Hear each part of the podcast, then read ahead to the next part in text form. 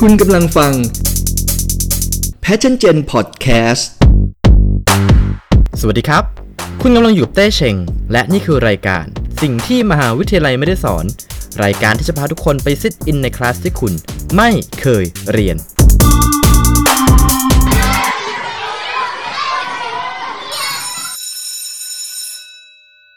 เด็กจบใหม่หลาย ๆ คนที่เป็น first jobber มีเงินเดือนจากน้ำพักน้ำแรงของตัวเองเป็นครั้งแรกในชีวิตเนี่ย พอได้เงินเดือนมาก็อาจจะเอาไปใช้จ่ายซื้อของที่เราอยากได้มานานใช่ไหมล่ะครับ ก็หาได้เองทั้งทีก็ต้องให้รางวัลตอบแทนกับตัวเองสักหน่อย ซึ่งก็ไม่ผิดหรอกครับ แต่ว่าจริง ๆ แล้วทางที่ดีเนี่ยก็ควรจะเก็บเงินเอาไว้บ้าง เพราะว่าอะไรอะไรๆมันก็ไม่แน่ไม่นอนนะครับบางคนอาจจะเริ่มเก็บเงินไว้แล้ว แต่ว่าเก็บเงินไว้เฉยๆมันก็ไม่พอนะครับ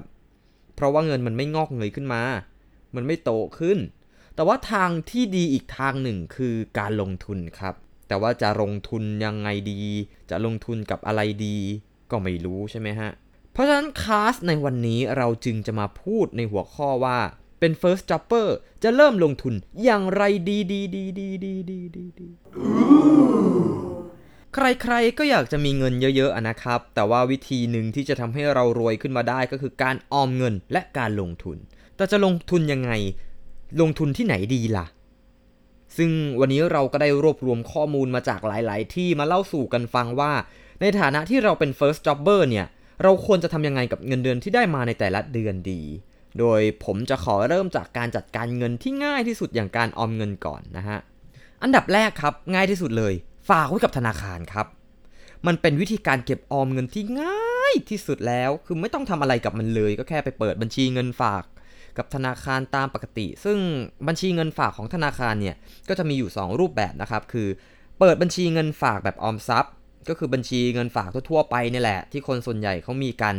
แต่ว่าดอกเบี้ยที่เราจะได้มาเนี่ยมันต่ำมาก ดังนั้นก็เหมาะกับการเอาเงินไปเก็บไว้เฉยๆ อย่างที่ 2 ก็คือเงินฝากแบบฝากประจำ คือการที่เรานำเงินไปฝากไว้กับธนาคาร โดยที่จะไม่ถอนเงินในส่วนนั้นออกมาเลย ถ้าเกิดว่ายังไม่ครบสัญญา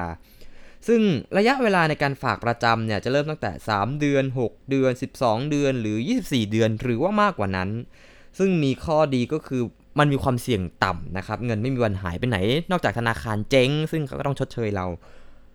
แล้วก็ดอกเบี้ยที่ได้ได้มาจากเงินฝากแบบประจำเนี่ยเมื่อเทียบกับออมทรัพย์แล้วเนี่ยจะสูงกว่าการฝากแบบออมทรัพย์นะฮะ แล้วยิ่งเราฝากนานดอกเบี้ยก็ยิ่งสูงตามไปด้วย โดยดอกเบี้ยเนี่ยอาจจะจ่ายทุก 6 เดือน 12 เดือน แล้วแต่ตามที่เราตกลงกับธนาคารเอาไว้นะครับ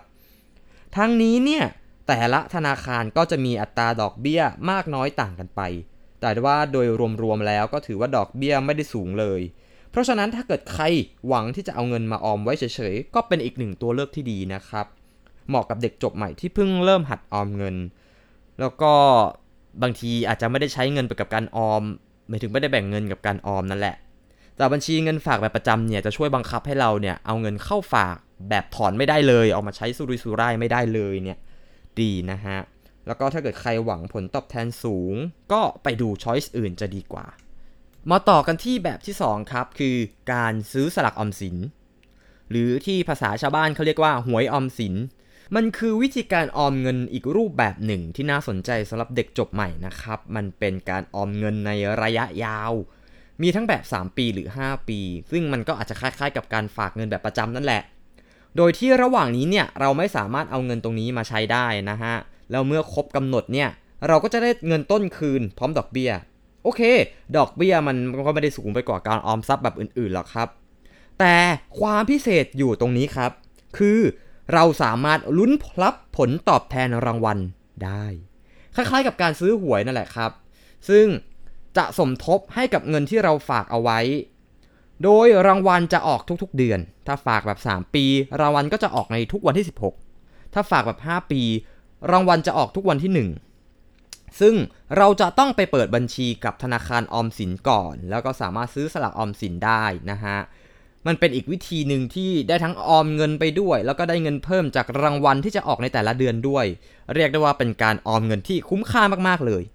ถ้าใครสนใจก็สามารถไปศึกษาข้อมูลเพิ่มเติมได้ที่เว็บไซต์ธนาคารออมสินได้เลยครับ มาถึงอันดับที่ 3 นะครับสำหรับการออมและการลงทุนที่เราจะแนะนำก็คือกองทุนครับกองทุนเป็นการลงทุนรูปแบบหนึ่งนะครับที่นำเงินของคนหลาย ๆ คนมารวมกัน แล้วก็นำไปจัดตั้งเป็นกองทุน โดยที่มีมืออาชีพคอยดูแล เพื่อนำเงินไปลงทุนในสินทรัพย์ต่างๆ ที่หลากหลาย เช่น ตราสารหนี้หุ้น อสังหาริมทรัพย์ ทองคำหรืออะไรก็แล้วแต่นะครับ แล้วเมื่อได้กำไรมา ซึ่งสร้างผลตอบแทนงอกเงยขึ้นมาเนี่ย ก็ค่อยนำกำไร ตรงนั้นมาเฉลี่ยคืนให้กับผู้ลงทุนทุกคน ซึ่งจะมากน้อยเนี่ยก็ตามสัดส่วนที่เราซื้อกองทุนนั่นเองครับ เหมือนกับได้ทั้งออมเงินแล้วก็ลงทุนไปด้วยในตัวนะฮะ ซึ่งข้อดีของมันเนี่ยก็คือ ถึงเงินจะน้อยก็ลงทุนได้ แค่บาทเดียวก็ซื้อกองทุนรวมได้แล้วครับ แต่ขอแนะนำนะฮะว่าขั้นต่ำที่ควรจะซื้อเนี่ยก็คือ 1,000 บาทขึ้นไป นอกจากนี้เนี่ยเรายังไม่ต้องมากังวลว่าเราไม่มีความรู้เรื่องการลงทุนและจะลงทุนได้ไหม เพราะว่ามีมืออาชีพในด้านนี้คอยจัดการเป็นผู้จัดการกองทุนให้เราอยู่ อีกทั้งเนี่ยเรายังสามารถกระจายความเสี่ยงในการลงทุนได้ ถ้าเรากลัวว่าเฮ้ยกองทุนนี้ไปลงทุนตรงนี้แล้วจะเจ๊งไหม เราก็ไปลงทุนในกองทุนอื่นเพิ่มได้ ที่สำคัญคือเราสามารถนำไปลดหย่อนภาษีได้ด้วยนะคะแต่ทั้งนี้เนี่ยเราต้องดูดีๆนะครับว่ากองทุนที่เราลงไปเนี่ยมีความเสี่ยงมากหรือน้อย ตอนเราจะไปเปิดบัญชีกองทุนเนี่ยจริงๆแล้วเขาจะมีแบบประเมินให้ทำเลยนะครับว่าเราชอบเสี่ยงมากหรือเสี่ยงน้อย อยากได้ผลตอบแทนสูงไหมเพราะถ้ายิ่งความเสี่ยงสูง ผลตอบแทนก็ยิ่งสูงตามไปด้วย เช่น กองทุนรวมน้ำมัน กองทุนรวมทองคำกองทุนรวมหุ้น หรือถ้าเกิดความเสี่ยงต่ำแต่ผลตอบแทนก็จะต่ำตามไปด้วย เช่น กองทุนรวมตลาดเงิน กองทุนรวมพันธบัตรเป็นต้น แล้วแต่ละกองทุนเนี่ยก็จะมีรายละเอียดแตกต่างกันไปนะครับ เช่น บางกองทุนอาจจะมีเงินปันผลให้ด้วยในแต่ละปี บางกองทุนไม่มีเงินปันผลให้ แต่จะเป็นผลตอบแทนเมื่อถึงกำหนดเวลา แล้วระยะเวลาก็ต่างกัน เช่น ระยะสั้นระยะยาว แต่ใด ๆ ก็ตามแต่เนี่ย ถ้าเกิดใครที่ไม่อยากจะออมเงินเฉย ๆ แต่หวังที่จะให้สินทรัพย์มันงอกเงยขึ้นด้วยเนี่ย การลงทุนในกองทุนรวมก็เป็นช้อยส์ที่น่าสนใจมาก ๆ นะครับ เป็นวิธีการลงทุนที่มือใหม่สามารถเริ่มต้นได้ ด้วยเงินจำนวนน้อย ๆ แต่สามารถกระจายความเสี่ยงได้ดี แล้วก็ประหยัดเวลาในการลงทุนอีกด้วย เพราะมีคนคอยจัดการให้เราอยู่ มาถึงอันดับทีสี่4 ครับ คือการลงทุนในหุ้น ทอง หรือสกุลเงินต่างประเทศ สำหรับการลงทุนในหุ้นทองคำหรือว่าสกุลเงินต่างประเทศเนี่ยเป็นการลงทุนที่ค่อนข้างจะผันผวน และมีความเสี่ยงสูง จึงอาจจะไม่เหมาะกับมือใหม่ที่เพิ่งหัดเอาลงทุนนะครับ เพราะต้องใช้ความรู้ค่อนข้างเยอะ แล้วก็ต้องติดตามสถานการณ์ของตลาดหุ้น หรือตลาดทองคำหรือการเปลี่ยนแปลงของค่าเงินต่างประเทศอย่างสม่ำเสมอ ดังนั้น